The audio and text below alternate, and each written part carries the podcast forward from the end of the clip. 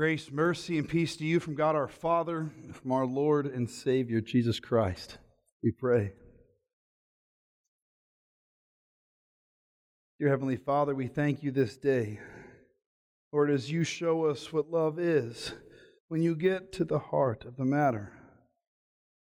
Lord, we thank you that you save us by your faithfulness, you the promises that you have made to your people. Lord, we would ask this day that you break your word small, fit for our consumption. In your name we pray this. Amen. Over the last couple of weeks, the texts have taken us in to a discernment, to a study of understanding what is love and looking at it from different perspectives than what we normally see in the world around us.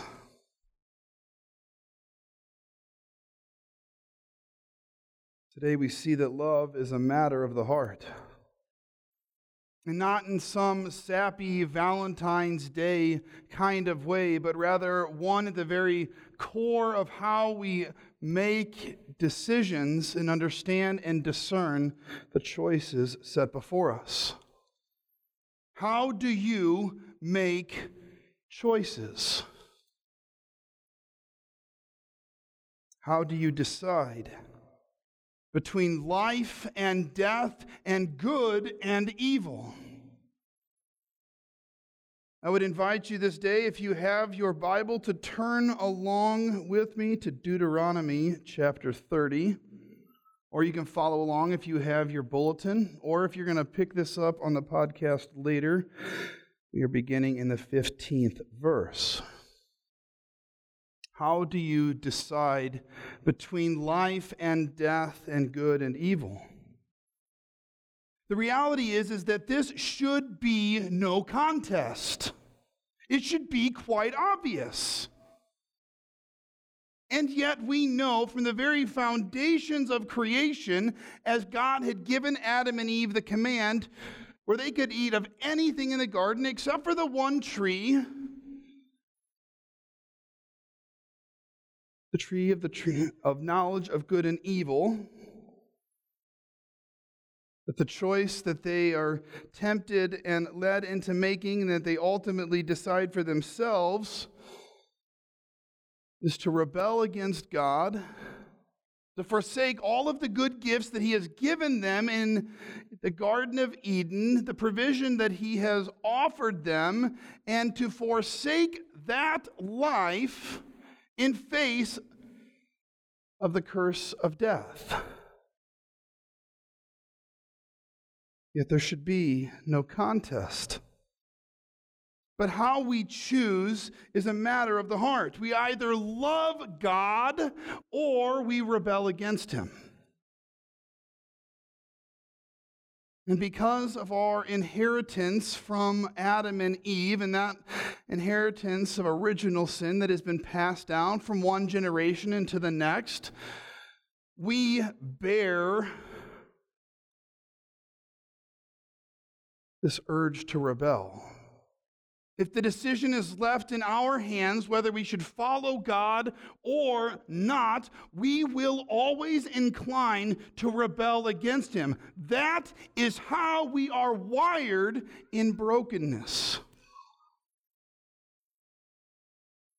We are wired for rebellion. The people of God are about to enter into the promised land. They have been given the book of the law, the tablets, the commandments from God. And they now stand to renew the covenant that He has made with them as His people.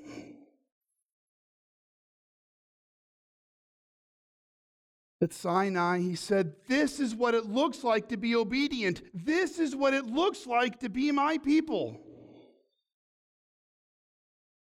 And there was smoke and fire, and the earth shook and thundered. And the people said, Yes, Lord, we will always be faithful and we will follow you. We will obey. And then we know how the story goes. Moses goes up on the mountain to receive the commandments from God. They think he's been gone for too long, and then they take matters into their own hands and build for themselves the golden calf. And so now, as they are called back to faithfulness and they are given the book of the law, Moses now says to them today, I have set before you life and good death and evil if you obey the commandments of the Lord your God that I command you today by loving the Lord your God, by walking in his ways, and by keeping his commandments and his statutes and his rules, you shall live and multiply. And the Lord your God will bless you in the land that you are entering to take possession of it. But if your heart turns away, and you will not hear it, but are drawn away to worship other gods and serve them, I declare to you today that you shall surely perish.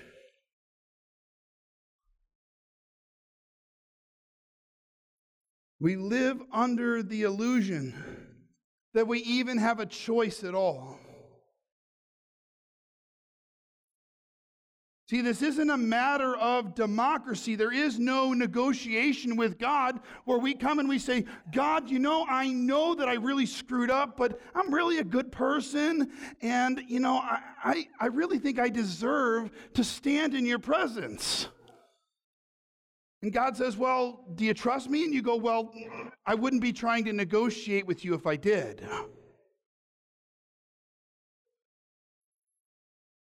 This is not a democracy. And thank God. Because by our own hands, we've managed to screw that up too. We don't live in a democracy. And yet we live under the illusion that we have a choice. But we are made slaves of our choices. And choices have consequences, both intended and unintended. And we like choices. We like options. We like being able to decide for ourselves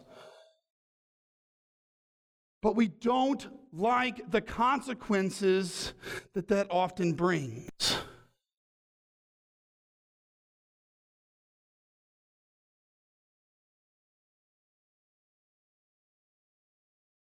A while back, there was a movie that came out called The Box.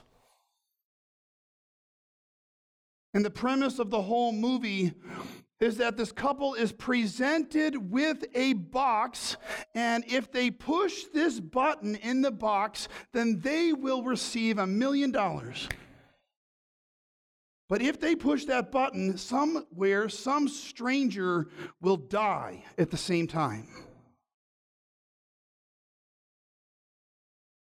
And so they wrestle with do we take the million dollars? Do we pay off our debts? Do we buy a bigger house?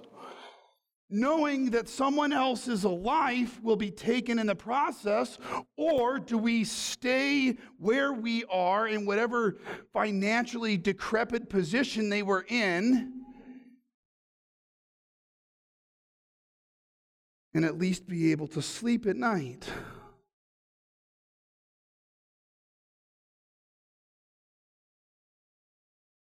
We like choices. The idea that we can choose to follow God, that we can choose to be saved, and that we can make a decision for Jesus falls flat on its face when we then ask, What would you do without the Holy Spirit? If you had the power to make that decision, why did you wait until now? Why didn't you make that choice sooner? Why didn't you make it at birth if you had the power to decide for yourself to be saved? And yet, the truth that Scripture speaks is that we can't make that decision.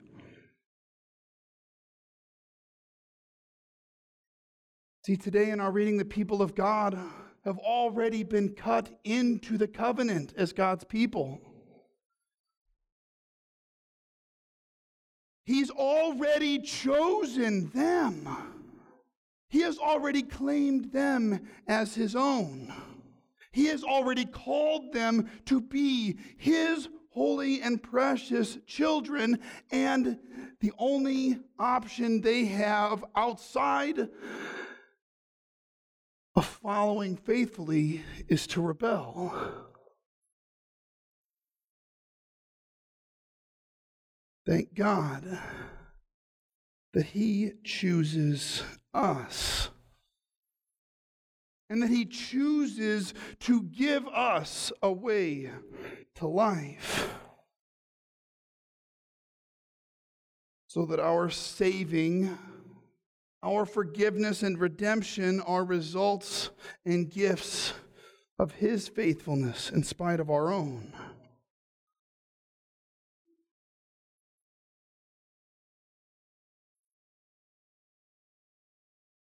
We shared before that one of the principles of hospice care is that hurting people hurt people.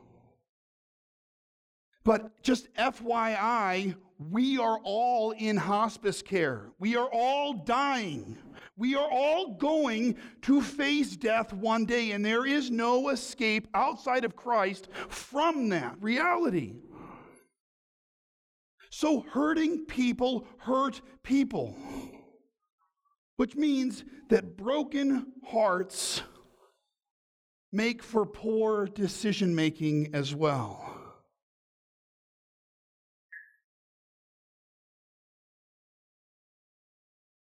See, God works within the bounds of brokenness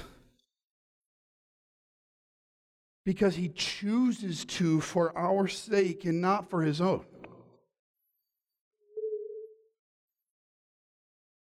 So I would ask you, where has death and being drawn away to worship other gods and at other altars distracted you? Where has that distracted you from following God with your politics? From following God with your problems at work, with your parenting, with your relationships in general with other people.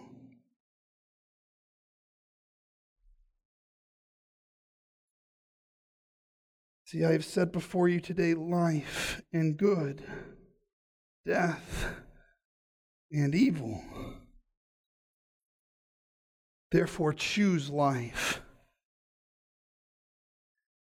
that you and your offspring may live, loving the Lord your God and obeying his voice, and holding fast to him, for he is your life and length of days. That you may dwell in the land the Lord swore to your fathers, to Abraham, to Isaac, and to Jacob, to give to them. So that as God calls and creates for you a place within His kingdom. That He always gets the glory, now and forevermore. Amen.